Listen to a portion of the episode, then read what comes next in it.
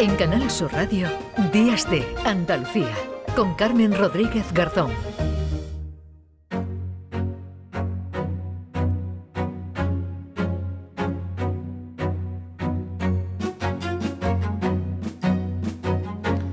de la mañana y 11 minutos. Eh, les avanzábamos al principio que íbamos a hablar de la cosmeticorexia, una adicción, una moda, porque todavía no está diagnosticada como un trastorno de salud mental, pero que ya advierten los expertos que es bastante peligrosa esa adicción, ese abuso en la compra, en el uso de maquillaje, de productos de belleza entre la población infantil y adolescente. Conlleva riesgos físicos porque puede dañar la piel, una piel que todavía no es madura, así que los eh, dermatólogos desaconsejan su uso, pueden poner en marcha, además dicen lesiones de acné en pieles que solo necesitan protección solar e hidratación. Pero también conlleva muchos eh, riesgos mentales. De ellos vamos a hablar a esta hora con Esther Redolosi, que es coordinadora del área de psicología de la salud del Colegio Oficial de Psicología de Andalucía Occidental. Hola Esther, ¿qué tal? Buenos días.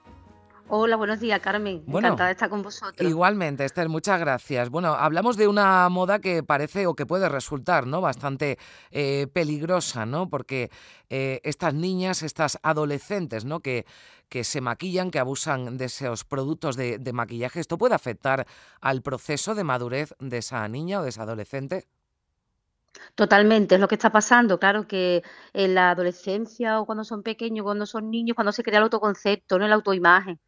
Mm. Entonces, normalmente el autoconcepto se crea con la comparación, ¿no? Con los grupos, sus grupos de iguales y como las redes sociales es donde ahora mismo se comparan ellos, pues entonces están provocando que tengan un, pues, problemas de autoestima, eh, problemas de autoimagen y están desarrollando pues, algunos trastornos emocionales. Claro, porque las redes sociales lo apuntabas, eh, las influencers, ¿no? También en este caso, que ejercen ese poder porque las niñas quieren parecerse a ellas, ¿no? Y, y, lo que transmiten, lo que trasladan es ese modelo de belleza en el que una mujer, bueno, pues tiene que estar perfectamente maquillada e, e hidratada, o sea, dan esos consejos, a lo mejor sin, eh, no sé si eh, a lo mejor sin mala intención, ¿no? Pero que pueden, que pueden ser perjudiciales para estas niñas, que tienen a esas influencers, ¿no? Y a esas modelos como, como, bueno, pues como modelo, ¿no? A seguir.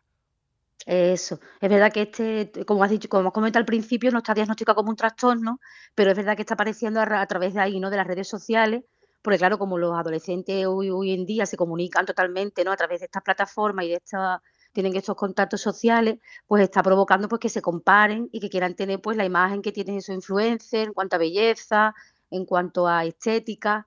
Mm. Y, claro, pues le está trayendo ciertos problemas que vemos nosotros en consulta. Mm, en este caso, bueno, como, como decíamos, no es todavía un, un, trastorno que esté diagnosticado, pero claro, cualquier comportamiento, en este caso el uso eh, abusivo de, maquillaje de productos de belleza, ¿cuándo hay que preocuparse? ¿Cuándo em, esto ya se puede convertir en una adicción o en una obsesión? ¿Cuáles son los síntomas, eh, Esther? Sí, los síntomas normalmente suelen ser niños o adolescentes que están muy irritables, que empiezan a tener pensamientos obsesivos y que le afecta pues a otras áreas de su vida, ¿no? Que les afecta a lo mejor a nivel social, le afecta a nivel mm, académico. Es verdad que, por ejemplo, nosotros en consulta no nos vienen con este problema directamente, ¿no? A lo mejor aparecen niños que lo traen los padres porque están más depresivos, más ansiosos y mm, vemos durante las sesiones pues que este problema está de fondo. Mm. Bueno, porque hay también un problema de y esto yo creo que será común, ¿no? Entre niños y niñas, un problema con, la imagen, ¿no? Con la, con la seguridad, con la autoestima, ¿no? Que tienen eh, eh, estos niños por esos modelos, ¿no? Que, que de referencia que tienen en, redes sociales, ¿no? En internet. Claro, porque ellos, los niños que quieren parecerse, pues esos ideales, y en verdad en la adolescencia donde aparece las acné, eh, aparecen otros problemas, ¿no? Y los niños se centran en eso y pierden pues su autoestima, su autoconcepto y empiezan a tener pues esos problemas emocionales que, pues, les afectan su día a día, como he dicho antes, les afecta incluso académicamente. Hmm. Bueno, hablamos de eh, niñas ya que desde los ocho años están eh, bueno pues utilizando esos maquillajes, esos productos cosméticos a edades muy tempranas. Yo entiendo, habrá a lo mejor muchos padres y madres que nos estén escuchando. Esther, ¿algún mensaje, algún algún consejo, bueno, pues si tienen alguna, alguna niña, ¿no? Que tenga, eh, bueno, pues esa eh, obsesión, ¿no? Por, por, por maquillarse porque quiera seguir también lo que hacen en su grupo, lo que hacen sus amigas. Pues sí, mira, siempre hablamos nosotros desde el punto de vista de la psicología, cuando trabajamos con los padres y con las familias, es sobre todo mejorar la comunicación. Es fundamental para este trastorno y para cualquier otro que la comunicación entre los padres y los niños sea una comunicación clara, que haya, buena comunicación. Porque muchas veces hay padres que dicen, sí, yo me comunico, pero hay que comunicarse bien. Entonces, si hay una buena comunicación y se establecen claros cuáles son los valores en la casa o en la familia, tenemos menos riesgo de pues, entrar en este, en este tipo de trastorno o en otro trastorno de, la adolescencia. Es verdad que, mm, que, este trastorno, por ejemplo, hace que se esté normalizando unas acciones que no son normales ¿no? y que también le está cortando un poco la infancia. Entonces, eso es bueno que los padres lo tengan en cuenta. Claro, porque todo esto después puede afectar a la vida adulta, ¿no? Cuando uno no tiene la, la infancia, el, el, tiempo, ¿no? Y las, eh, bueno, pues las actitudes propias, ¿no? De, de una niña, de, por ejemplo, de 8 o 9 años. Claro, es que la, niña tiene que crecer, los niños crecen un proceso madurativo que tiene su tiempo, no podemos acortarlo, ¿no? Entonces, cuando por este, este tipo de conducta o este tipo de acciones, pues hace que los niños crezcan más rápido de su propiedad. Entonces, al final, el proceso madurativo es más corto y puede ocasionar pues, problemas ya después en la adolescencia, en la juventud. Mm.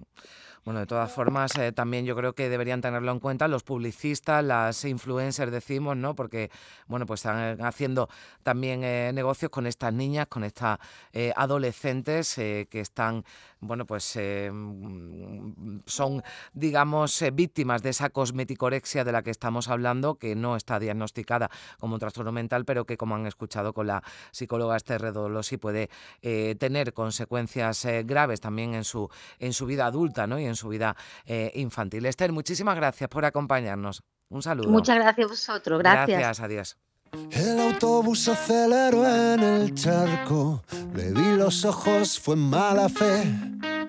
Si todo pasa por algo, que el karma cumpla su papel. El cielo ha despertado tan extraño, le da un tono rojizo al lavapiés. Deja que lea tu es otra vez la hippie que me mira raro. Siempre me dice no vas bien, con la nube negra por bandera y mi frenética tendencia hacia el estrés. Se forman islas dentro de las aceras, oasis en los que te creo ver, con la sonrisa intacta,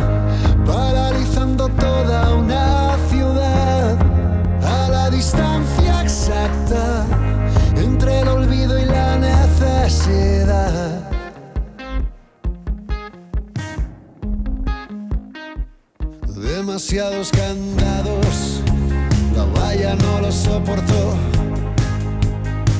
Quizá fue premeditado, un acto de liberación. En el borde del puente, los curiosos se acumulan viendo cómo se hunde el hierro entre la espuma.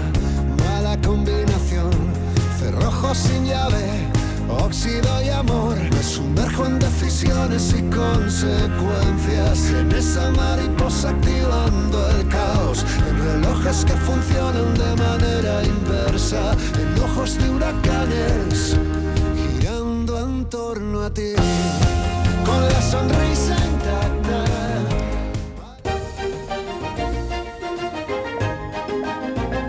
En Canal Sur Radio, Días de Andalucía, con Carmen Rodríguez Garzón.